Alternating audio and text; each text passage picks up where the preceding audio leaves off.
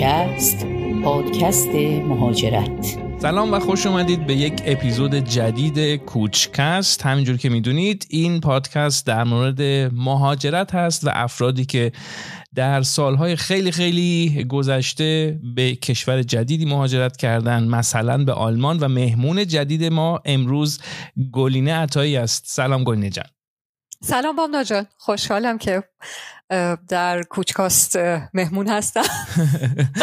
بسیار عالی مرسی خوشحالم که مهمونت هستم. مرسی که دعوت ما رو قبول کردی و گلینه رو بذارید یه کوتاه معرفی کنم. خبرنگار ارشد شبکه آرده هستش و همکار من هستش و سالیان سالی که همدیگر می‌شناسیم. و قبل از اینکه بیایم به اتفاقات جدیدی که در زندگی رخ داده می‌خوایم برگردیم طبق روال این کوچکست به عقب و ازت می‌خوام بپرسم که کی بود چند ساله بودی و چرا ایران رو ترک کردی؟ کی مهاجرت کردیم با مادر پدرم؟ اوکی. سال 1980 بودش.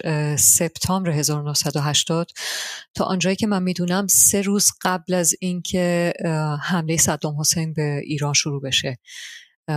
چند ساله بودی؟ من تقریبا من پنج سال داشتم. داشتم می‌رفتم تو شیش سالگی و یادم میاد که در تهران مهد کودک مدرسه آلمانی رو می‌رفتم. و فکر می‌کنم که پنج شیش ماهی اونجا بودم قبل از اینکه مدرسه بسته بشه و مهد کودکش هم بسته بشه. و تنها خاطراتی که دارم از اون تقریبا میشه گفتش که چند ماه قبل از مهاجرت هستش. که احساس می‌کردم که خب واقعا یه سری اختلاف نظر در خانواده پیش اومده و مادر پدر خب خیلی در فشار هستند و نمی‌دونن که آینده من چه خواهد شد و تمام برنامه ریزی هایی که داشتم برای زندگی خودشون برای زندگی من تمام اینا در واقع متزلزل شده و از داره از بین میره و یادم میاد که مادرم پدرم در تظاهرات شرکت می‌کردن و با چه با چه نگرانی به آینده نگاه می‌کنن. من یادم میاد مادر پدرم ناراحت می شدن از اینکه مثلا کسایی به ما زنگ می زدن که به بهانه اینکه بخوان چه می‌دونم چند تا بشقاب بخرن به خاطر اینکه مادر پدرم اون زمان داشتن فکر می‌کردن که تمام لوازم خانگی رو بفروشن. حتی عروسک منو گذاشتن اونجا و نتونستم با خودم ببرم. در واقع با فقط سه چهار تا چمدون اومدیم آلمان و من یادم میاد که یه کسایی خب زنگ می‌زدن که تهدیدمون می‌کردن و بعد و بیرا می‌گفتن به خاطر که متوجه می شدن که آهان یه کسی داره میره یه خانواده داره ایران رو ترک می‌کنه. بنابراین اینا مخالف انقلاب هستن و یه همچین صحنه های یادم میاد. و از اون روزی که خارج می شدین و سوار هواپیما شدین چه خاطره ای داری؟ اون روزی که خارج می شدین و من یادم نمیاد. حتی از مادر پدرم که می‌پرسم. احساس می‌کنم که خاطراتشون خیلی مبهم هستش.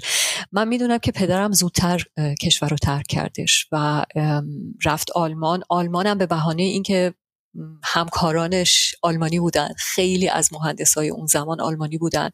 و خب دو سه نفر اونجا خیلی خوب میشناختش و مادرم از طرف دیگر میگفتش که آمریکا خیلی دوره و ما اگر بریم آمریکا اصلا نمی‌تونیم تماسمون و ارتباطمون رو با ایران نگه داریم. از سوی دیگر فکر می‌کردن که شاید به زودی برگردیم. شاید این کابوس به زودی تموم بشه. می‌تونی قبل از قبل از, قبل از شروع جنگ فکر می‌کنم که خیلی ها این فکر رو داشتن. ولی هر وقت جنگ شروع شد و هر وقت دیگه اون دولت دولت بختیار از بین رفتش من فکر می‌کنم که خیلی ها می‌دونستن که دیگه اوکی این در واقع شروع پایان هستش و شاید خیلی ها تا مدت ها نتونن برگردن. خب گفتی از خروجت خاطری نداری. از اولین روز در آلمان یا اوایل ورودت در آلمان خاطری داری؟ فکر می کنم که اولین روزها در آلمان اونم یه مقدار محو شده. یه چیزی البته یادم میاد که با دست و پا صحبت می کردم با هم کلاس یا با دست و پا اونو که می‌شناسم. بله همه همه که فکر کنم گوش میدن اینو می‌شناسن. این تجربه رو.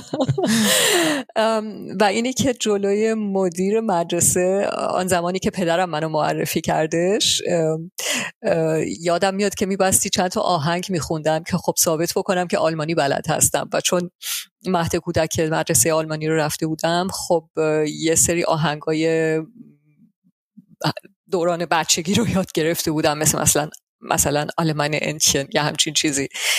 و پدرم همیشه تعریف می‌کنه که من واقعا این آهنگ رو خوندم. و ثابت کردم که آلمانی بلدم در حالی که اصلا بلد نبودم. و در واقع یه سال قبل از شروع رسمی من منو معرفی کرد به مدرسه به خاطر اینکه یه دوست آلمانی داشتیم که معلم بودش و خیلی معتقد بودش که من در واقع با پنج سالگی هم می‌تونم برم مدرسه. و همینطور هم بود. من هم همیشه های آلمانی من میگن که در عرض سه هفته چهار هفته من واقعا زبون آلمانی رو یاد گرفتم بدونی که خودم متوجه بشم. چیزی که خب من خیلی یعنی احساسات اون زمان هنوز برای من خیلی زنده هستش. از یه خانواده خیلی بزرگی می اومدم و با افراد گوناگونی همیشه بودم. یعنی من یه سری با مادر مادر بزرگم بودم با مادر بزرگم بودم با خاله مامان بودم و اونا در واقع از من مواظبت می‌کردن و با رفتنمون از, از ایران خب خانواده در واقع تبدیل شد به مادر پدر و بچه. و این خب واقعا یه اثر خیلی بزرگی داشتش روی روحیه بچه. از اونجایی که از یه طرف احساس مسئولیت می‌کرد برای مادر پدر که آلمانیشون به خوبی آلمانی زبان آلمانی بچه نبودش. با یعنی اینکه کوچیک بودی و 6 سالت بود. درسته ولی خب من در یک مدت خیلی کوتاهی زبان آلمانی رو یاد گرفتم و من یادم میاد که حتی در کلاس سوم چهارم نامه برای مادر پدرم می نوشتم به زبان آلمانی. حتی اون زمان بهشون کمک می کردم البته خیلی هم آلمانی و فارسی و با هم دیگه چیز می کردم در واقع میکس می کردم با هم دیگه صحبت می کردم اون هم یادم میاد. و دیگه چی یادم میاد؟ میگه این تنها بودن مادر پدر و اینی که اولین کاری که کردن عکس های ایرانو تو قابای قشنگ قابای خاتم گذاشته بودن به دیوار به دیوار آویزون کرده بودن و عکسای میدون شهیاد اون زمان و با خانواده خیلی در تماس بودن. البته با شرایط اون زمان که فکر می‌کنم برای ما الان واقعا غیر قابل تصوره. اون زمان ما نامه هوایی می نوشتیم من درست یادم میاد که یک کاغذ آبی رنگ بودش با خطای خطای ریز. دقیقا, و خب این کاغذ خیلی سبک بودش اون زمان. و همیشه یادم میاد که سه چهار صفحه بودش که می نوشتم به هم دیگه. به خصوص خب بین مادر پدر بزرگم و مادرم اینا مرتب با هم دیگه مکاتبه داشتن و نامنگاری داشتن و خب واقعا این که آدم بدون بدون اینترنت اصلا تماس با ایران خب واقعا تو اون شرایط خیلی سخت بود. خیلی سخت بود. درست و شرایط خیلی بحرانی هم بود دیگه اون دوران اول انقلاب. دقیقا دقیقا. اون زمانی که بعد بالاخره تونستیم بعد از سه سال تونستیم اولین بار به ایران برگردیم البته پدرم نه ولی مادرم و من اون زمان من یادم میاد که خونه مادر پدر بزرگم که رفته بودیم شیشه ها رو که من دیدم که اینجوری با چسب چسبونده بودن ناراحت شده بودم. اصلا کلا با هر خبری که خب میشنیدیم با موج کوتاه یا نمی‌دونم تو اخبار آلمان میشنیدیم از اتفاقات جنگ. خب همیشه آدم یه جوری تحت تاثیر قرار می‌گرفت و نگران می‌شد و دلهوره داشتش که الان چی شده اونجا چه اتفاقی افتاده. و بعدم با هزار بدبختی این خطوط تلفنی اون زمان من یادم میاد که چندین بار آدم هم می‌گرفت میذاش می‌گرفت میذاش و دوباره امتحان می‌کرد. درست. و چقدر گرون بود. بله کاملا. خیلی گرون بود. ولی خب زندگی واقعا از این از این بر به اون بر شد برای مادر پدرم به خاطر اینکه توی دهه‌ای واقعا با هم دیگه آشنا شدن که همه رو به بهبود بودش و آنطور که تعریف می‌کنم واقعا میشه گفت که خب درآمدشون چند برابر شد. یعنی واقعا جزو اون قشر متوسط بودن که روز به روز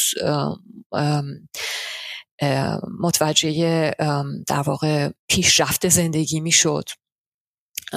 و واقعا من می‌تونم ببینم تو عکس ها واقعا مشخص هستش که زندگی چجوری تو این دهه آخر قبل از انقلاب متفاوت بود. و واقعا یه شوک عاطفی براشون بود یعنی این مهاجرت. و اینی که همیشه تو این تصور بودم به خصوص تو این یکی دو سال اول که می‌تونم برگردن. حتی به دوستای آلمانیشون حتی می‌گفتن که نه گلینه تو کلاس هشتم ما اصلا فکر نمی کنیم که اینجا بمونیم ما برمیگردیم به ایران. تا اینکه بعد از ده سال متوجه شدن که نه این در واقع یه جوری یه انگاری که در واقع خودشونو گول زده بودن یه مقدار و یه, یه خاطره بودش و یه آرزویی بودش که هرگز نمیشه آدم بهش رسید. از تجربیات تو مدرسه بگو چه خاطراتی داری؟ اذیت می شدی به خاطر مثلا زبان ندونستن یا رفتار معلم ها با چطور بود؟ به خاطر زبون ندونستن اذیت نمی شدم ولی از بچگیم احساس می کردم که که حالا چجوری بگم خیلی نمی‌تونم بگم خیلی تکم ولی کاملا متوجه بودم که داستان من با داستان شاگردان دیگه فرق می‌کنه. تنها کل سیاه بودی در کلاس؟ دقیقا اینو میشه گفت. البته چرا؟ یکی دوتا ایتالیایی داشتیم و من یادم میاد که بهترین دوستای من یه زمانی بیشتر بچه خارجی ها بودن. مثل من. البته تو یه جای بزرگتری بزرگ شدی. من واقعا توی ده سه هزار نفره بزرگ شدم. نزدیک هایدلبرگ بودی نه؟ نزدیک هایدلبرگ در دهی به نام هوفنهایم که بعدا به خاطر فوتبالش چقدر معروف شدش. ولی اون زمان خب واقعا یه جای خیلی کوچیکی بود و از تهران چند میلیونی آدم بیاد به یه همچین دهی و نزدیک جنگلا زندگی بکنه واقعا. میگم یه اصلا یه زندگی دیگری بود برای مادر پدرم. بچین ریحون بچین دستات قربون. تو داری باغ گل و باغ ریحون. دل تو عطر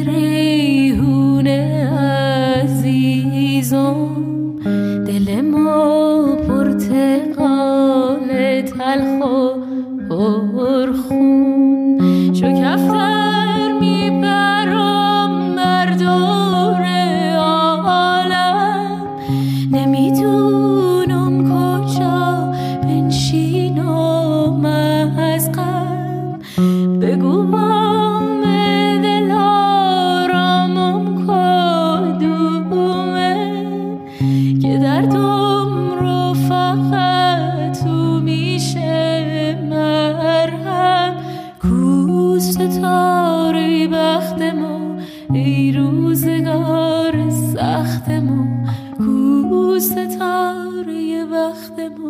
ای روزگار سختمون کو ستاره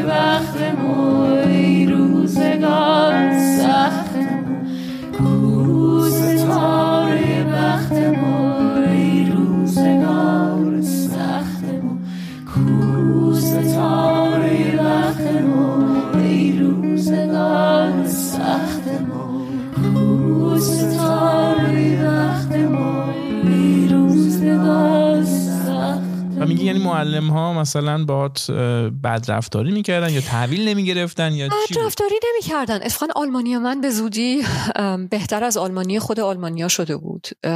ولی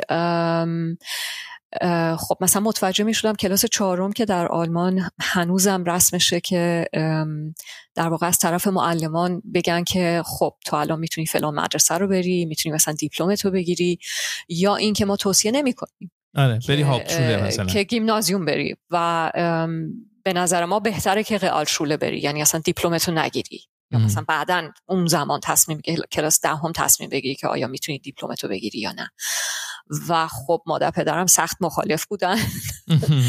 و با با معلم ها همیشه گفتگو داشتن و بحث داشتن که نه خب این ما خانوادهمون اکثریتشون درس خوندن و ما حتما می‌خوایم که گلینه دیپلمش رو بگیره. این خیلی برامون مهمه. یه دلیل اصلی مهاجرت این بوده که بتونه درسش رو اینجا ادامه بده و شاگرد خوبی بشه و و و و. خب این چیزا من کاملا احساس می‌کردم که معلمان با اون کلیشه هایی که از بچه خارجی داشتن با من رو به رو می شدن نمی‌تونم بگم که واقعا یه تبعیزی حس کردم. شاید بعدنا حس کردم موقع تینیجری. معلم آلمانی همیشه با من یه مقداری حالت لجبازی داشتش که البته اونم برطرف شد هر وقت متوجه شدن که آلمانیم چقدر قویه. ولی چرا کم و بیش این حالت تبعیض رو می‌دیدم. مثلا یه اتفاق خیلی بامزه این بود که اون زمان که بچه ها رو ثبت می‌کردن برای مدرسه میبستی می‌گفتن که بچه چه دینی داره. من فکر می‌کنم این سوالا الان اصلا دیگه نکنن. و مثلا میپرسیدن بچه مثلا کاتولیک یا پروتستانت یا یه, یا یه دین دیگه ای داره و پدرم عمدن این سوال رو جواب نداده بود. و من یادم میاد که بعدا یکی از معلم رفته بود سراغ پرونده من و پرونده رو باز کرده بود تا اینکه ببینه که من چه دینی دارم و خیلی تعجب کرده بود که اون قسمتی که راجع به دین هستش همینطور بدون جواب مونده. و حتما خواست از من بدونه که خب من از کجا میام چه دینی دارم و من یادم میاد که حتی در اولین من فکر من کلاس سوم یا چهارم بودم که به من گفتن که میشه حالا یه دفعه مثلا چادر و جا نماز و بیاری مدرسه و ما به بچه های دیگه مثلا معرفی بکنیم. کسایی که تا حالا مثلا همچین چیزی رو ندیده بودن. من, من یادم میاد با چه احتیاطی معلم دینیمون اون موقع مثلا این نماز مثلا باز می‌کرد میبستش. خیلی همچین با احتیاط و احترام. و بعدشم در گیمنازیوم من آره یادم میاد که کلاس دینی رو می‌رفتم و یه, زمانی یه چند سالی نرفتم. ولی بعد بیشتر درس اخلاق بودش مثلا درس دین. ولی خب همیشه من در واقع تو اون نقش کسی بودم که میبستی. اسلام رو توضیح می‌داد. درسته. می‌خوام به اینجا برسم که پافشاری پدر مادرت کمک کرد که دیپلمت رو بگیری و بری دانشگاه. و چی خوندی؟ درسته. درسته. البته من خیلی دوست داشتم که اسلام شناسی رو بخونم ولی آخر سر رسید به ایران شناسی که در واقع رشته فرعی دانشگاه هایدلبرگ بودش. یه, یه بخشی از اون رشته اسلام شناسی در واقع بودش. و زبان و ادبیات فرانسه و اسپانیا رو خوندم علوم سیاسی خوندم ایران شناسی خوندم و یه سالم در فرانسه زندگی کردم. اونجا لیسانسم رو گرفتم و در واقع اون زمینه که برای من خیلی جذاب بودش ادبیات شمال آفریقا بودش به زبان فرانسوی و تمام داستانهای یعنی در واقع باستاب این موضوع کلونیالیسموس به فارسی چی میشه؟ مستعمره دقیقا دقیقا یعنی در واقع تجربه های اون کشورهایی که مستعمره قدیمی فرانسه بودن روابط اونها با فرانسه و باستاب این رابطه در ادبیات آفریقای شمالی. این این سوژه خیلی برام جالب بودش و سرانجام تز فوق لیسانس هم راجع به این سوژه نوشتم. خب قبل از اینکه بیایم سراغ شغلت که خبرنگاری هست و اصلا چرا خبرنگار شدی اولین کارت در آلمان چی بود؟ اول اصلا اولین کارم یعنی اولین کاری که در واقع یه کار دانشجویی حالا کار تینیجری نمی‌دونم. اولین کاری که پول در آوردی؟ اولین کاری که پول در آوردم اوکی. فکر می‌کنم همون خبرنگاری بودش منتها برای روزنامه محلی شهرمون کار می‌کردم. همون شهری که دیپلم دیپلممو گرفته بودم. برای اونجا کار می‌کردم و میشه گفت رو تمام سوژه ها کار می‌کردم. از مصاحبه با شهردار تا مصاحبه با کسایی که آگات کلاین تیر این. اینو, اینو فقط من نمی‌دونم به فارسی چی میشه. کسایی که حیوانات کوچیک رو پرورش میدن.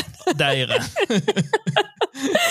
خب این یه چیزی هستش که در دهات خیلی کوچیک آلمان من فکر می‌کنم خیلی ها هستن که دنبال یه همچین چیزهایی میرن و من فقط می‌خوام بگم که واقعا هیچ سوژه‌ای برای من کوچیک و بی اهمیت نبود. من تمام این کارا رو می‌کردم که با آدمای مختلف واقعا آشنا بشم. واقعا رو همه چی کار می‌کردم نوشتن رو خیلی دوست داشتم اون زمان و نمی‌دونستم که آیا واقعا می‌خوام برم رادیو تلویزیون.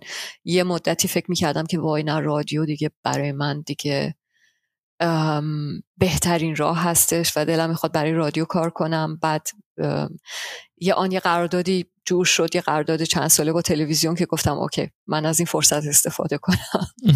و یه یه در واقع یه دوران یه سال و نیم داشتم که دوران تحصیلات بودش.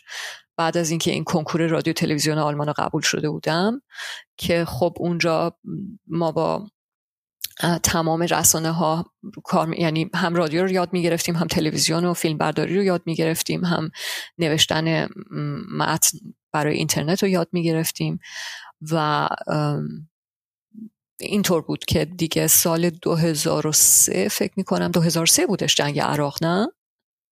آره فکر کنم. آره من در واقع از اون دوران تحصیلات اومده بودم بیرون و داشتم برای اخبار محلی ایالت قاینلند فالز کار می‌کردم. برای اسفر یا کجا؟ برای زود فونک. بله. بعد اونجا که 2003 من یادم میاد که ما خیلی خودمون رو آماده کرده بودیم برای این جنگ عراق و ماه از ماهها قبل واقعا نشسته بودیم روی سوژه های مختلف کار کرده بودیم. من جمله مثلا خبرنگارای آمریکایی مثلا یا خبرنگارای غربی اونجا با در واقع که با پروپاگاندای ارتش آمریکا روبرو میشن مثلا چه عکس عملی باید نشون بدن از چه منابعی باید استفاده بکنیم مثلا منابع قابل اعتماد عربی چه مثلا چه کانالایی هستن چه تصاویری رو می‌تونیم استفاده بکنیم با چه با چه نقصای مثلا حقوق بشری ما روبرو خواهیم شد. و تمام این سوالا رو ما جمع آوری کرده بودیم و گروه های کاری تشکیل داده بودیم که واقعا میشه گفتش که این جنگ که سرانجام 2003 شروع شدش یکی از اتفاقایی بود تو زندگی خبرنگاری من که می‌تونم بگم واقعا با آمادگی ذهنی ما اولین گزارش ها رو تهیه کردیم. و بعدش اومدی به سمت شبکه که منم براش کار می‌کنم VDR و اینجا بعد کورسپوندنت شدی. کدوم کشورها بودی؟ یه ذره از تجربیاتت بگو. البته باید بگم که من بعد از اینکه این کار من داشتم در واقع اخبار تهیه می کردم که از, از خود آلمان ما در واقع منابع عربی زبان و منابع آمریکایی رو جمع آوری می کردیم و از روی اینا ما فیلم می ساختیم و بعد از این موقع من فکر اولین باری که رفتم برای شرکت قدیمیم رفتم قاهره سال 2004 بودش. اون زمان که جنگ عراق شروع شد و تمام این نارامی هایی که تو سالیان سال در عراق داشتیم خیلی جالبه. من هر وقت مقایسه می‌کنم با الان متوجه میشم که ما واقعا چندین سال ما این موضوع عراق از اخبار اصلا خارج نمی‌شد. ما تقریبا حتی در سال دوم و سوم و چهارم جنگ ما هنوزم گزارش داشتیم در مورد وضع اوضاع عراق و بمبگذاری و کشته شدن و مجروح شدن سربازای آمریکایی یا خود عراقی ها خیلی راجع به این موضوع صحبت شد. شاید بشه مقایسه کرد با افغانستان الان. نمی‌دونم آیا میشه مقایسه کرد بامدا جان. به خاطر اینکه من احساس می‌کنم که ما سرعتمون خیلی تندتر شده. یعنی ما شاید چندین هفته راجبه یه, یه بحران گزارش تهیه بکنیم و بعد دوباره انگار اینکه ذهنیت ذهنمون نمی‌تونه تمرکز بکنه روی یه جا فقط. و همش از سوژه از این سوژه به اون سوژه میپریم.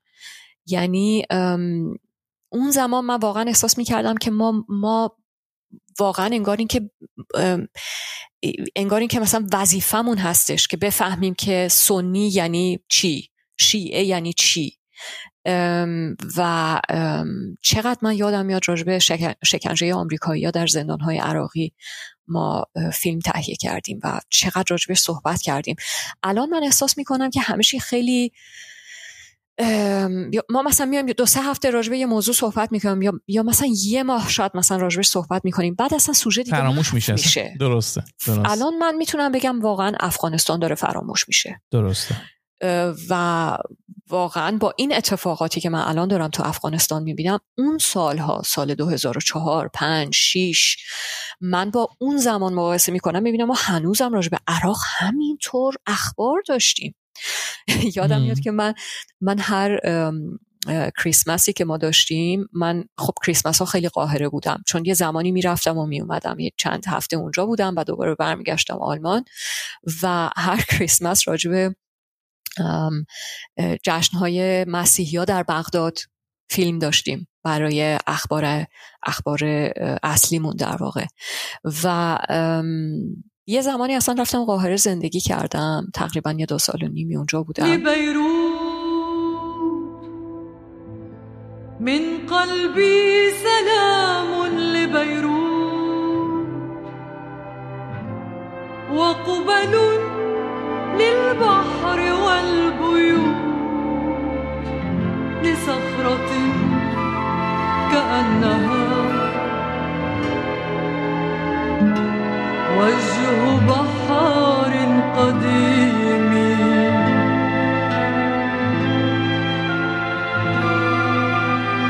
هي من روح الشعب خمر هي من عرقه خبز وياسمين.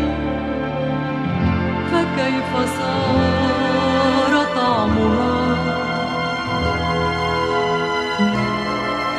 aman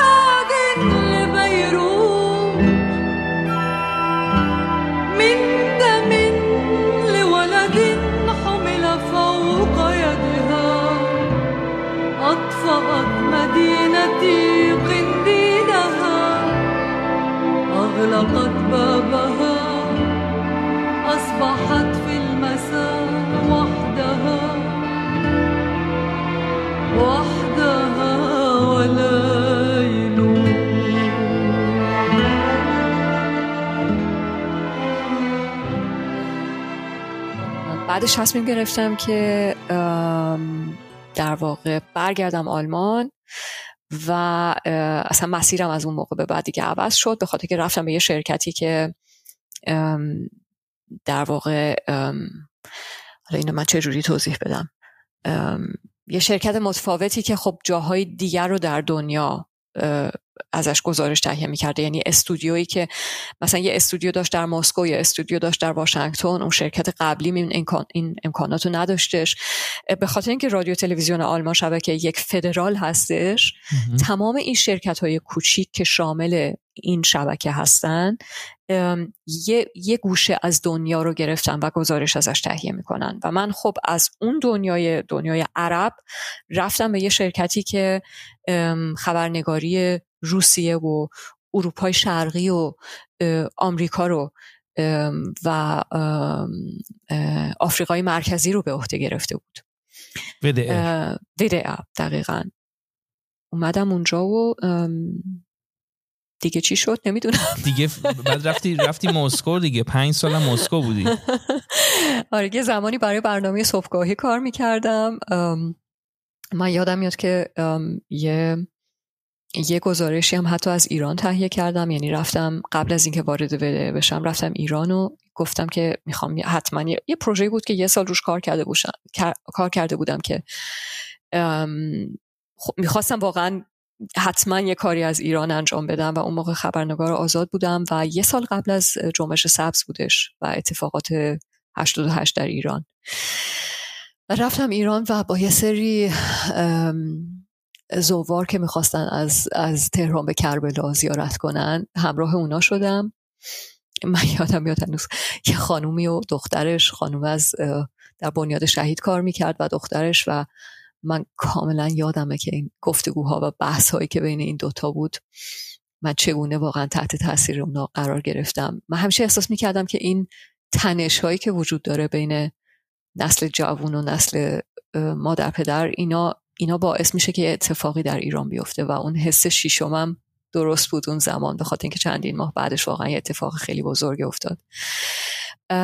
با اینا رفتم کربلا و برگشتم و بعد کار جدیدم رو شروع کردم و بعدم رسید به سال 88 که به یه جایی رسیدیم که خود خبرنگارا که ایران بودن دیگه نمی‌تونستن تکون بخورن و نمی‌تونستن گزارشی تهیه بکنن و ما اینجا با فیلم هایی که دریافت می‌کردیم از طریق اینترنت در واقع رو اینا کار می‌کردیم و آنالیز می‌کردیم و با کمک اینا در واقع با کمک سوشل میدیا شبکه های مجازی در واقع سعی می‌کردیم که ایران رو توضیح بدیم.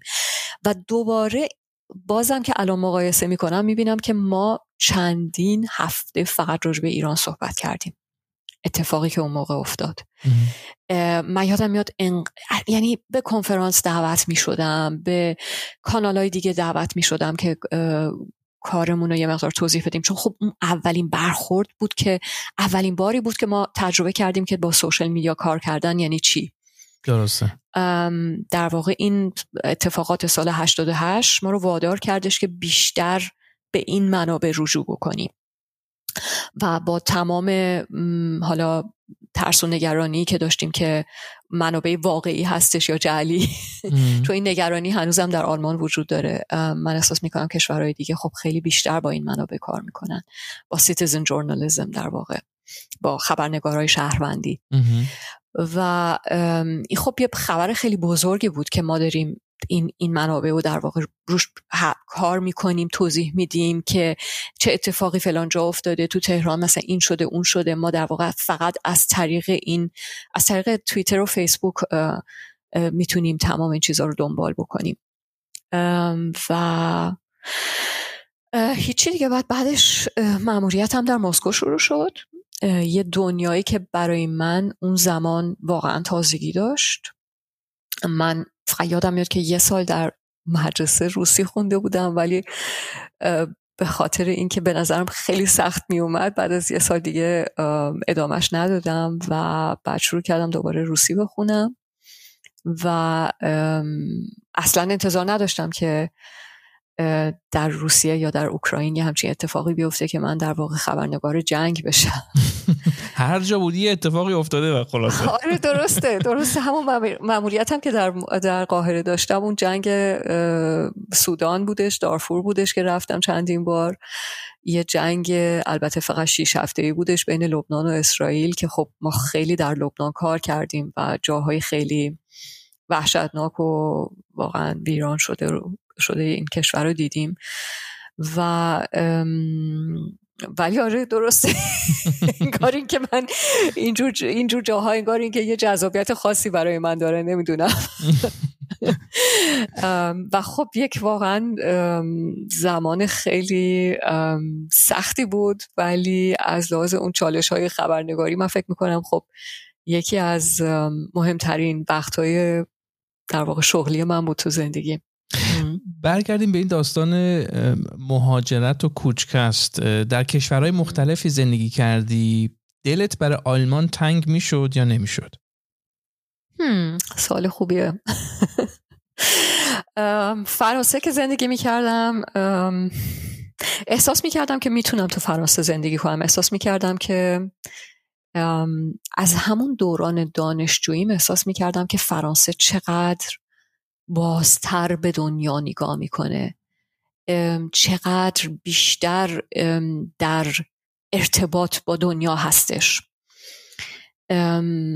به خاطر خب تاریخ فرانسه به خاطر حضور تمام این اقلیت های الجزیره و مراکشی در, در فرانسه.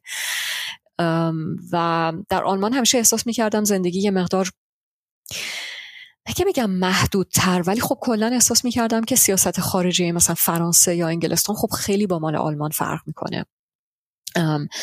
و در فرانسه مثلا یه مجله هایی وجود داره که فقط در مورد مثلا سیاست خارجی خارجه فرانسه صحبت می‌کنن و توضیح میدن. مثلا دانشگاه که درس میخوندم مثلا یکی از کلاسام سیاست خارجه فرانسه بود. که خب یه همچین چیزی رو من اصلا یه همچین دوره رو من در آلمان نداشتم. چرا تو خب تو علوم سیاسی داشتم ولی اون در واقع درسی بود که تمام دانشجوها میبستی شرکت می‌کردن. یه جوری احساس می‌کردم که فرانسوی خب خیلی زودتر با این موضوع مهاجرت اسلامی روبرو شدن و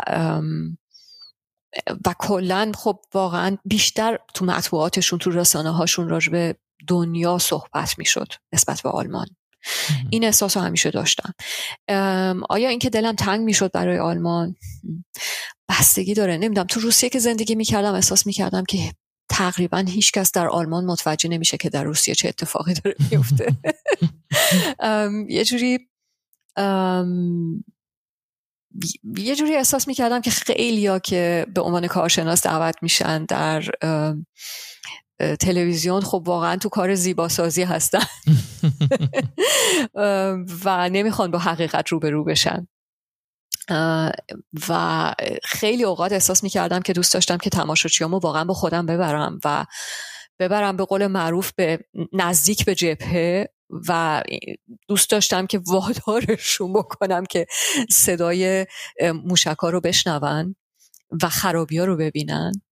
و با زندگی ویران شده مردم روبرو بشن و با با تمام خرابی های اونجا روبرو بشن مستقیم. به خاطر که احساس می‌کردم که واقعا خیلی نمی‌دونن که اونجا چه اتفاقی داره میفته خیلی سخت بود این تضاد و واقعا تحمل کردن که از یه طرف تو اینو خودت می‌بینی از طرف دیگه احساس می‌کنی که خب اکثریت تماشاچی ها واقعا هیچی نمی‌دونن از اون چیزی که تو حس می‌کنی و تجربه می‌کنی.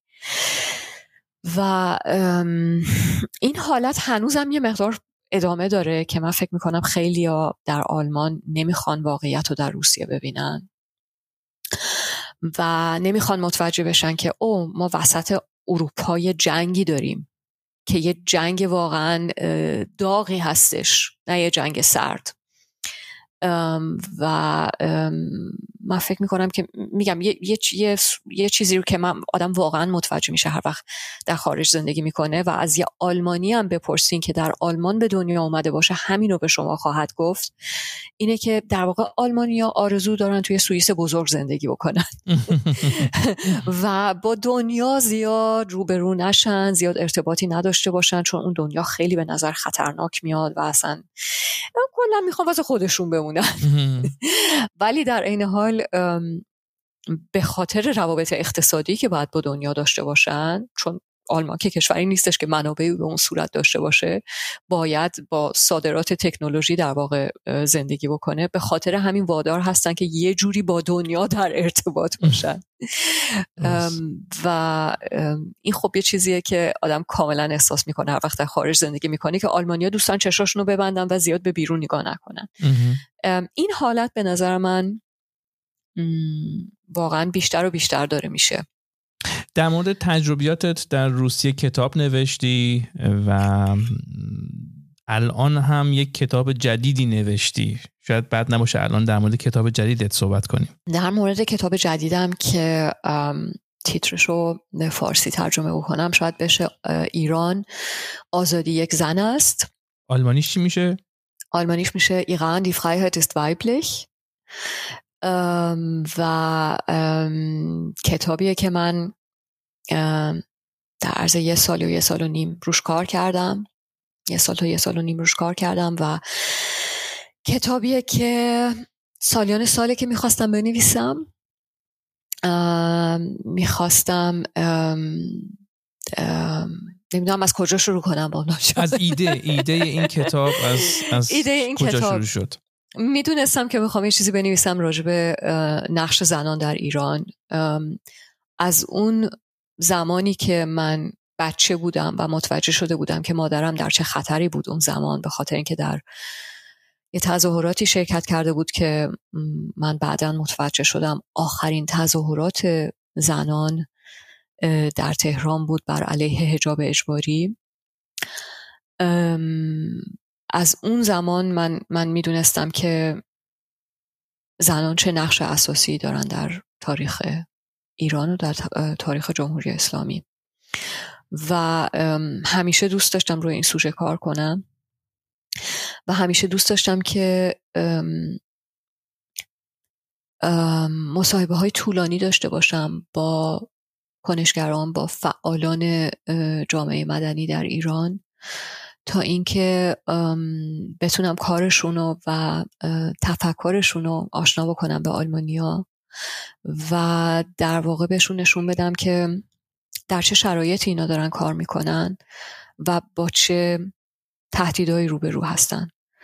و یک کاری بود می‌دونی من نمی‌تونم بگم که من زیاد در ایران زندگی نکردم ولی خب ایران همیشه در زندگی من بوده. و من یادم میاد یه چند سالی من دوست نداشتم که اصلا خودم رو به عنوان یه ایرانی معرفی بکنم یا ایرانی تبار. به خصوص در دوران تینیجری من همیشه از این موضوع ایران فرار می‌کردم. چرا؟ به خاطر اینکه احساس می‌کردم که دید مردم عوض می‌شد نسبت به آدم هر وقت آدم اینو میگفتش. به خاطر اینکه تابعیت آلمانی رو گرفتم. برای من واقعا یه داستانی بود که چندین سال طول کشید.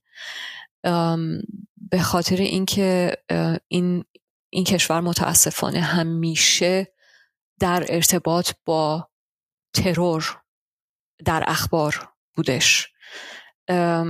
و اون ایران واقعی رو که من می‌دیدم هر وقت با مادرم به ایران سفر می‌کردم یا خودم تنهایی به ایران سفر می‌کردم که دانشجو بودم اون زمان خب اون ایران رو من کمتر تو اخبار می‌دیدم. یعنی پشت پرده چه اتفاقایی داره میفته اشخاصی که در ذهنیتشون خیلی آزادتر هستن از زنانی که حتی در آلمان زندگی می‌کنن در غرب زندگی می‌کنن. اون ایران رو من واقعا می‌تونم بگم مدت ها اصلا ندیدم اینجا تو رسانه ها چون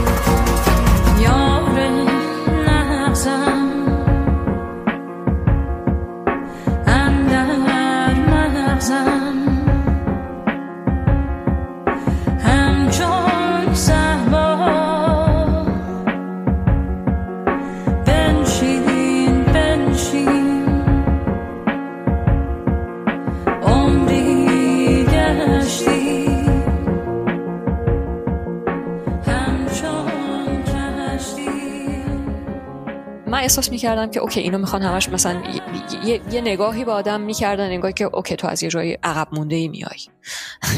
من یادم میاد 18 سال که داشتم تو مدرسه خیلی یک یعنی یه چند تا شاگرد دور من بودن که خب خیلی نه که بگم نجات پرست بودم ولی خب واقعا براشون شاید قابل حزم نبودش که من از یه همچین کشوری میام و خیلی هم تاکید می‌کنم رو ریشه های ایرانیم و خیلی هم اتفاقا با افتخار به ریشه های ایرانی نگاه می‌کنم و خیلی تاکید می‌کنم به اینی که من فارسی ما حتما باید بهتر کنم و با دوستای ایرانیم حتما باید فارسی صحبت بکنم. خیلی برشون عجیب بود که من, من مثلا تو مدرسه از یه زبون میپریدم به یه زبون دیگه و خیلی هم یعنی بدون هیچ گونه مشکلات. همچین براشون عجیب بود بخاطر که من واقعا یه اقلیت بودم و هنوز حضور خارجیات تو گیمنازیوم زیاد جدی نبودش ما اتفاقا تو این سالی که من دیپلممو گرفتم ما سه تا ایرانی بودیم. که خب خیلی زیاد بود. برای همچین شهر کوچیکی خیلی زیاد درسته. بود من فکر می‌کنم که ده سال بعدش یا 20 سال بعدش خب کاملا به خصوص تو شهرهای بزرگ یه چیز خیلی طبیعی بودش که تو مدرسه ها مثلا تو یک کلاس مثلا دو سه تا شاگرد ایرانی بودن یا ایرانی تبار بودن. ولی اون زمان خب واقعا یه چیز خیلی تکی بود. درست و راحت نبود. من فکر می‌کنم اگر پسر می بودم حتی حتی مشکل ترم می بود ولی من همیشه اون احساس رو داشتم که من داستانم فرق می‌کنه و من نگه بگم سوای دیگران هستم ولی خب همیشه یه, یه حالت متفاوت بودن رو حس می کردم یه همچین چیزی همیشه بود. آره درسته. به کجا رسیدیم الان؟ رسیدیم به کتابت درسته. و داستان نه زن رو در واقع و نوشتی روایت کردی و باشون مصاحبه کردیم. بیا چند مثال بزن کیا هستن تو کتاب. درسته. با خانم سپهری فاطمه سپهری حتما دوست داشتم آشنا بشم و به سخنرانیاشون گوش داده بودم. خانومی که محجبه هست و رژیم رو سخت میکوبه. درسته درسته. من خب در خانواده پدریم پدریم در خانواده پدریم خب این زنان محجبه زیاد هستن زنانی که چادر سیاه میپوشن و خانواده پدریم خب خیلی دیندار هستن و نسبت به خانواده مادریم و برای من یه جذابیت خیلی خاصی داشتش که با خانمی آشنا بشم که تقریبا ظاهرا شبیه مادر بزرگم باشه. و ولی خب تفکرش و طرز تفکرش خیلی فرق بکنه با مادر بزرگم. هر وقت برام تعریف کردن که در تازه در سن 14 15 سالگی خوندن و نوشتن و یاد گرفتن یاد مادر بزرگ خودم افتادم که در سن 13 سالگی ازدواج کردش درست مثل خانم سفهری و اون زمان فقط یه دو سه سال مدرسه رفته بود. یعنی یه کمی خوندن و نوشتن و بلد بودن. ولی اون زمان خب هیچکس در خانواده پدریم که خیلی در واقع دیندار هستن اصلا تشویقش نمی‌کردن که درسش رو ادامه بده. و به همین دلیل خب واقعا درس ادامه ندادن مدرسه نرفتن و هیچ گونه به اون صورت تحصیلاتی نداشتن. و این چجوری بگم سیر تکامل یه شخص برام خیلی جالب بود. که توی, توی همچین سنی تازه خوندن و نوشتن و یاد بگیری و حتی خودتو به یه جایی برسونی که دانشگاه بری و لیسانس تو یا فوق لیسانس تو بگیری و این یک یعنی شاهد بودن یک انرژی که توی همچین کسی وجود داشتش که با وجود تمام موانعی که وجود داشتش خودش رو به یه جایی برسونه و بتونه به هدفش برسه. این خیلی برام جذاب بود که این داستان رو تعریف کنم و به خصوص به خصوص یه چیزی هم که خیلی برای من جالب بودش. ما در آلمان یا خیلی از آلمانیا کلا این کلیشه رو دارن که زنی که محجبه هستش و زنی که خودش رو مسلمون می‌دونه خب معلومه که اسلام سیاسی رو هم قبول داره. و اتفاقا در مورد خانم سپهری می‌خواستم نشون بدم و می‌خواستم ثابت بکنم نخیر اینطور نیست. آدم می‌تونه اتفاقا خیلی مسلمون باشه و با تمام وجودش این رژیم رو رد کنه و سوء استفاده سیاسی از, از, از دین رو رد کنه کاملا. و به خاطر همین من همیشه دوست داشتم که داستان خانم سفری رو تعریف بکنم برای آلمانیا. و به یه سری از دوستان که گفتم احساس کردم یه سری دوستان آلمانی احساس کردم که این, این, این سوژه واقعا واقعا مهمه. به خاطر اینکه شاید یه مقدارم می‌تونه کمک بکنه که ما با موضوع اسلام در آلمان چجوری روبرو بشیم؟ می‌دونی هر چیزی که یه مقدار کلیشه ها رو از بین می‌بره برای من واقعا مهمه. و یه چیزی هم که با یه سوالی که خب من در این مورد همیشه باهاش روبرو میشم اینه که ما اگر راجع به پیشرفت در ایران صحبت می‌کنیم همیشه میگیم که خب دین ما به این نتیجه رسیدیم بعد از 43 سال که دین واقعا یه چیز بدی هستش. این آدم خب خیلی میشنوه. و این من همیشه جواب میدم که خب شما راجع به کدوم اسلام دارین صحبت می‌کنین؟ راجع به اسلام مادر بزرگ پدریم یا اسلام مادر بزرگ مادریم؟ چون این دوتا اسلام خیلی با هم دیگه متفاوت هستن. راجب اسلام امو پدرم دارین صحبت می‌کنین راجب اسلام پدر بزرگم. تو خود خانواده که من این تضادا رو می‌بینم می‌دونم که یه چیزی به عنوان به قول آلمانیا ده اسلام آن اسلام وجود نداره. من فکر کنم اسلام یا دین اون چیزی هستش که ما ازش در میاریم. اون چیزی که در تصوراتمون وجود داره یعنی چند میلیون اسلام وجود داره در واقع. و من چیزی که واقعا منو تحت تاثیر قرار داد این ارزش های اخلاقی خانم سپهری بود. و در واقع اون انرژی رو که از از دین می‌گیره که به اون در اون اون ایده سیاسی شو چجوری اینو توضیح بدم؟ اون انرژی که از دین می‌گیره که اون برای تحقق اون ایده سیاسی که داره. این خیلی برام جالب بودش. و دیگه راجع به اشخاص دیگه چی بگم؟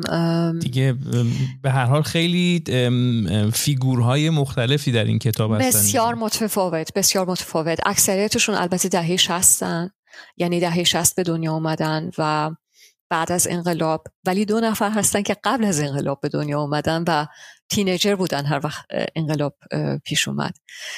انقلاب اتفاق افتاد. و و بعدا چقدر خوشحال بودم از این انتخاب. به خاطر اینکه خب واقعا میشه گفت دیدگاه های خیلی مختلف رو معرفی می‌کنم. ولی در عین حالم نشون میدم که چه دوستیایی به وجود اومده. تو این خانواده ها با هم دیگه. و چه وابستگی به وجود اومده چه هماهنگی به وجود اومده و چگونه اینا به همدیگه همدیگه رو تقویت می‌کنن. و این خب یه, یه حس خیلی زیبایی هستش. بذار بقیه هم اسم ببریم. درسته. و بیایم به کم کم چون داریم به آخر این پادکست می‌رسیم. بیایم به سال آخرمون که خیلی مهم هست. در این کتاب مسیح علی نجات هستش که دیگه احتیاج به معرفی نداره. دیگه از دختران انقلاب داری. کی بود؟ اعظم جنگروی مریم شریعت مداری. داستان فرارشون به ترکیه داستان مهاجرت خانواده هاشون در ایران تمام اتفاقایی که در خانواده افتاده. دیگه چی می‌تونم بگم؟ مسیح علی نژاد مسیح و مسیح و شیوا نظر آهاری کسایی بودن که خب من در سال 88 با کارشون آشنا شده بودم و یه سری از کاراشون رو برای آلمانیا توضیح داده بودم و معرفی کرده بودم و دوست داشتم که واقعا ببینم که خب از اون زمان به بعد اینا شخصیت هاشون چجوری تغییر کردش و به چه نتیجه رسیدن. یعنی این دو نفر رو من در واقع از اون همون سال 88 داشتم دنبال می‌کردم کارشون رو. و دوست داشتم که حتما الان یعنی به خاطر اینکه خب شیوا از از ایران اومد به اروپا دو سال پیش من دوست داشتم که بیشتر باش آشنا بشم بیشتر با کارش و تفکرش آشنا بشم. طولانی ترین فصل اتفاقا داستان شیوا هستش. بله. یه داستان اساسیه که از 88 چه باقی ماند؟ درسته. و 16 نوامبر در میاد کتابت منتشر میشه و البته به زبان آلمانی هست. دوستانی که الان دارن این پادکست رو گوش می‌کنن شاید یه ذره براشون سخت باشه. ولی اگه... به امید این که ترجمه بشه. امیدوار حداقل به انگلیسی ترجمه بشه. یه چیزی هم که هستش اینه که ما در کشورهای انگلیسی زبان خب خیلی ادبیات ایرانی های نسل اول دوم سوم داریم. ولی در آلمان من آنچنان کمه. نمی‌بینم. آره، بله کمه. کمه واقعا. و من این کتاب همچنین به این امید نوشتم که خب یه, یه حالت یعنی یه, یه تشویقی بشه برای کسایی که اینجا زندگی می‌کنن. شاید اینجا به دنیا اومدن ولی دوست دارن که داستان مادر پدرشون رو تعریف کنن و با اون ایران واقعی اون ارتباط رو برقرار بکنن و به اصطلاح سفیر بشن سفیر جامعه مدنی بشن. و فکر می‌کنم که واقعا به هدفم رسیدم اگر این یه همچین اتفاقی بیفته. کتاب برای اولین بار در برلین معرفی میشه یک فکر کنم نه؟ یک نوامبر؟ نه سی نوامبر. یک دسامبر. سی نوامبر در برلین. دوستانی که علاقه دارن می‌تونن بیان و اونجا از نزدیک با گلینه آشنا بشن و با کتاب خونیش و همین نکته دیگه ای هست در مورد کتابت یا بریم سراغ سوال بعدی؟ نکته که هست در مورد کتابم شاید لازم باشه بگم که من هیچ گونه در تعریفم هیچ گونه قضاوتی نمی کنم در مورد فعالیت این خانوما. ولی خب من بعد از یه پیشنویس 800 صفحه‌ای و بعد از این تحقیقات یه ساله یه سال و نیمی که کردم خب معلومه که در کتاب به یه نتیجه می‌رسم و اون نتیجه گیری سیاسی و شخصی خودم خب اون یه چیز خیلی شخصی هستش که در واقع دوست دارم که خواننده آلمانی ثابت بکنم که این خانوما این کنشگران در واقع به قول آلمانیا فیل در اتاق رو می‌بینن. و اون فیل در اتاق اون موضوع همون اصلاح ناپذیری این سیستم هستش. و این یه حقیقت خیلی تلخیه که من احساس می‌کنم که بیشتر کارشناسان آلمانی یا غربی ازش دارن فرار می‌کنن و نمی‌خوان ببینن و امید میبندن به گروهی که خودشو اصلاح طلب مینامه. اسم خودشو اصلاح طلب گذاشته و ولی خب هیچ اصلاح پذیری اساسی من تو این سالها نتونستم مشاهده بکنم و این یه موضوع خیلی مهمی هستش و دومین چیزی که خیلی مهم هستش انزوای این خانوما هستش تنها بودنشون. و اینکه در واقع داستان این خانوما اصلا کلا داستان کنشگری زنانه در ایران خیلی زود محو میشه یا کم شمرده میشه. و من خواستم که در واقع با نوشتن این داستان ها اینا, اینا حفظ بشه. و و خب دیگرانم تشویق بکنم که بیشتر بنویسن چون ما متاسفانه قهرمان یا خوشبختانه قهرمان زیاد داریم تو جامعهمون که داستاناشون باید تعریف بشه. و و اینی که یه, یه جمله فقط راجع به کتاب بگم. اون چیزی که برای من تعجب آور بود در طی تحقیقات برای کتاب این موضوع استبداد موضوع شکنجه نبود. موضوع, موضوع این بود که در واقع در ایران یه اتفاقایی رخ داده و اتفاق میفته که من خیلی تعجب می‌کنم که این اتفاقات در رسانه های آلمانی و غربی بازگو نمیشه. و اینی که ما در واقع من اگر مقایسه بکنم با سال 88 که ما چقدر راجع به این موضوع اون زمان صحبت کردیم بعد اگر مثلا اتفاقات آبان آبان دقیقا آره. آبان 99 بود دیگه فکر 98 نه آبان 98 بود ببخش. آبان, آبان 98 بود که من واقعا احساس می‌کنم که ما اصلا هیچی راجع به این موضوع نوشته نشد اصلا بررسی نشد اصلا اگه ما بخوایم گزارش مثلا بخونیم باید بریم تو گزارش های سازمان های حقوق بشری رو بخونیم. که اونم تازه کم پیدا میشه. و این بود که برای من خیلی دردناک بود که چرا ما دیگه این داستان ها رو روایت نمی کنیم یعنی چی شده که, که, که اینطور شده که ما دیگه هیچ گونه علاقه ای نداریم که داستانهای اونجا رو بازگو بکنیم. این برای من یه, یه پدیده خیلی ترسناکی هستش. خب اگه خبرنگاری اینجا اینجوری پیش بره ما اصلا دیگه به دنیای خارج نگاه نخواهیم کرد. یا فقط نگاه می‌کنیم اگه واقعا یه اتفاقی بیفته که برای همه مشخص باشه. ولی تو این دور و زمونه جمهوری اسلامی خیلی راحت می‌تونه اینترنت رو خاموش بکنه و خیلی راحت می‌تونه این پدیده ها رو بپوشونه. و ما به عنوان خبرنگار الان وظیفمون اینه که این دنبال یه همچین مسائلی بریم و اینا رو تحقیق بکنیم و بازگو بکنیم و اینه که خیلی یعنی واقعا منو ترسونده که خب پس ما در واقع اصلا دیگه نمی‌خوایم به اونجا نگاه بکنیم و یا با سرمنشأ این موضوع نمی‌خوایم تماس برقرار بکنیم به خاطر اینکه یه ایده غلطی داریم از اینی که اگر ما با اینا تماس برقرار بکنیم شاید به ضررشون باشه. شاید ما, ما این, این فعالان رو در خطر بندازیم. در حالی که برعکس ما اگر فقط از دیدگاه حکومت تعریف بکنیم این داستانو فعالان رو در خطر میندازیم. در کنار نوشتن این کتاب امسال یک اتفاق مهم دیگه ای هم در زندگی خودت افتاد و اونم اینه که شغلت رو عوض می‌کنی. البته شغلت که نه شرکتت رو عوض می‌کنی. نه من هنوزم خبرنگار خواهم خبرنگار میمونی. ولی از آرده داری میری به شبکه اف و مدیر استودیوی قاهره میشی. یعنی دوباره برمیگردی به قاهره. درسته دوباره به دنیای عرب برمیگردم. درسته. کی میری اونجا؟ جایی رو که ترک کرده بودم چندین سال پیش. قراره که از در واقع شروع سال آینده سال 2022 کارم اونجا شروع کنم و خب درسته که با هیجان میرم و می‌دونم که اون زمانی که من اونجا بودم خب ما هنوز به راحتی می‌تونستیم به چند کشور سفر بکنیم. به راحتی که هیچ وقت راحت نبود این کار. همیشه سخت بودش. ولی خب شرایط اون زمان ده سال پیش خیلی متفاوت بود با الان و به خاطر همینم یه مقدار هیجان دارم. ولی کاریه که خیلی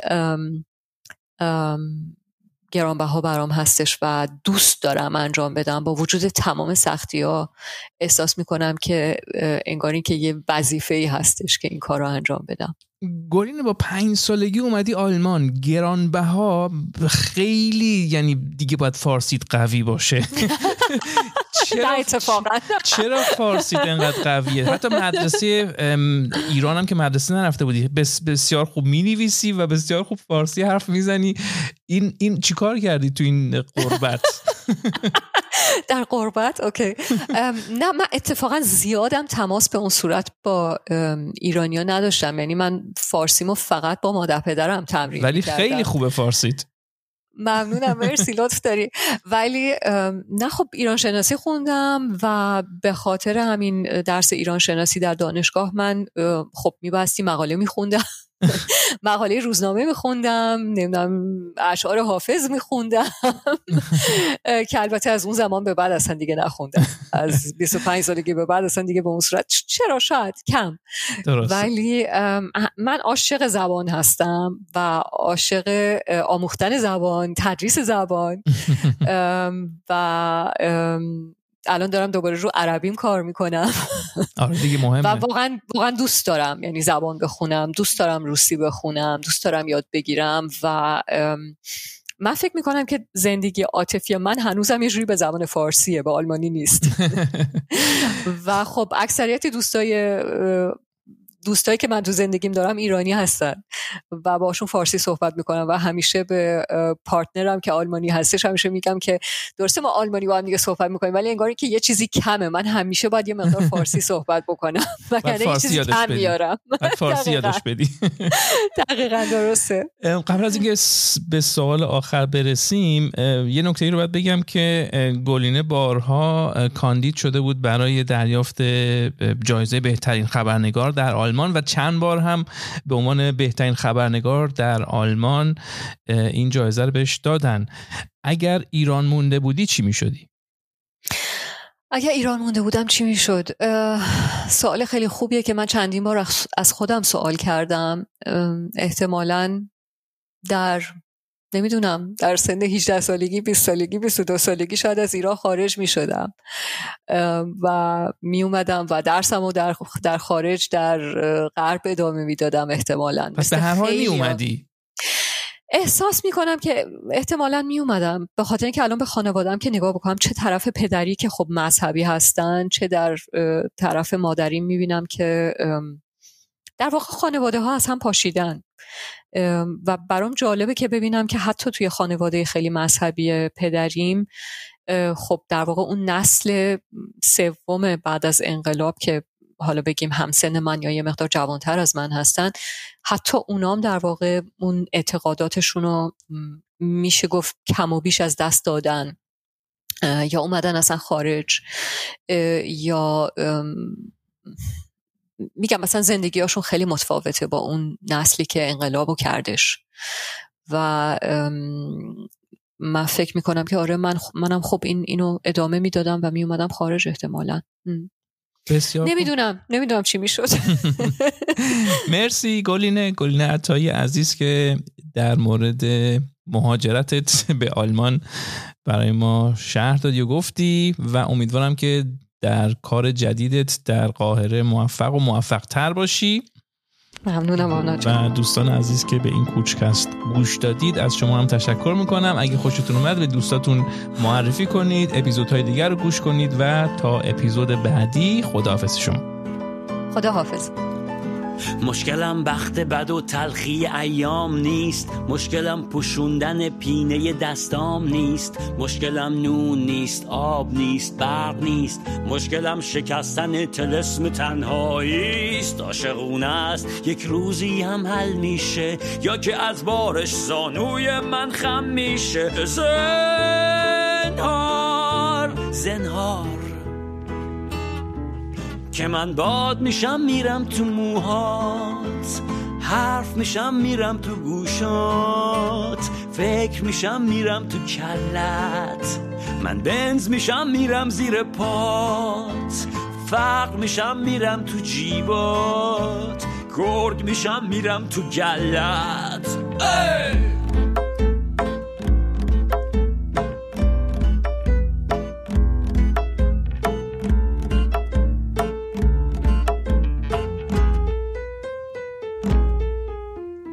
صد تا طرفدار داری. همه تو رو دوست دارن و ذهن گرفتار داری. دمتم گرم دمتم گرم دمتم گرم دمتم گرم. نزدیک میشم دور میشم بلکه مقبول در این راه پر از استرس و وصله ناجور بشم. این قسم این قسم این قسم. من درد میشم میرم تو چشمات. عشق میشم میرم رو گونت. زلف میشم میام رو شونت. من باد میشم میرم تو موهات. سیگار میشم میرم رو لبهات. دود میشم میرم تو ریت. ای بخت سراغ من بیا که رخت خواب من با این خیال خامم گرم نمیشه. ای بخت سراغ من بیا که رخت خواب من با این خیال خامم گرم نمیشه. ای بخت سراغ من بیا که رخت خواب من با این خیال خامم گرم نمیشه.